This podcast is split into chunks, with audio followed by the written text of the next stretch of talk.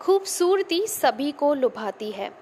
और अगर वो किसी औरत की हो तो और भी लुभाती है। और खूबसूरती मोनालिसा जितनी हो तो रहस्यमयी बन जाती है।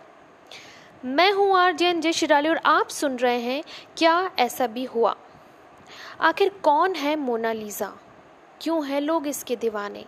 क्या आज भी है मोनालिसा तो चलिए मैं आज आपको मिलवाती हूँ मोनालिसा से। मोनालिसा कोई लड़की नहीं है। मोनालिसा एक पेंटिंग है, पर इसके बहुत रहस्यमय राज हैं। दोस्तों, इस पेंटिंग को महान पेंटर लिनियार्डो दा विंची ने बनवाया। कहते हैं, इस खूबसूरत पेंटिंग में जो महिला बनी हुई है, उसे बनने में बहुत साल लगे। इसकी शुरुआत 1503 में की गई, और इस पेंटिंग का अंत 1517 में हुआ। और इसके होंठ बनने में 12 साल लगे।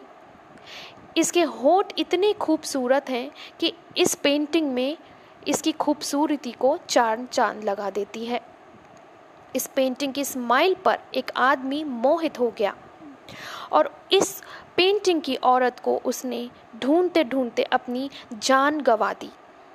मोनालिसा की पेंटिंग के कई राज हैं, जिनमें से आज हम यहाँ जानेंगे।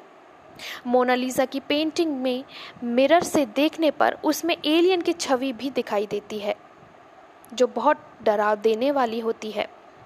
लिनार्डो दा विंची ने इस पेंटिंग में इटालियन से कुछ राज भी लिखे हैं, जिसे आज तक कोई नहीं पढ़ पाया।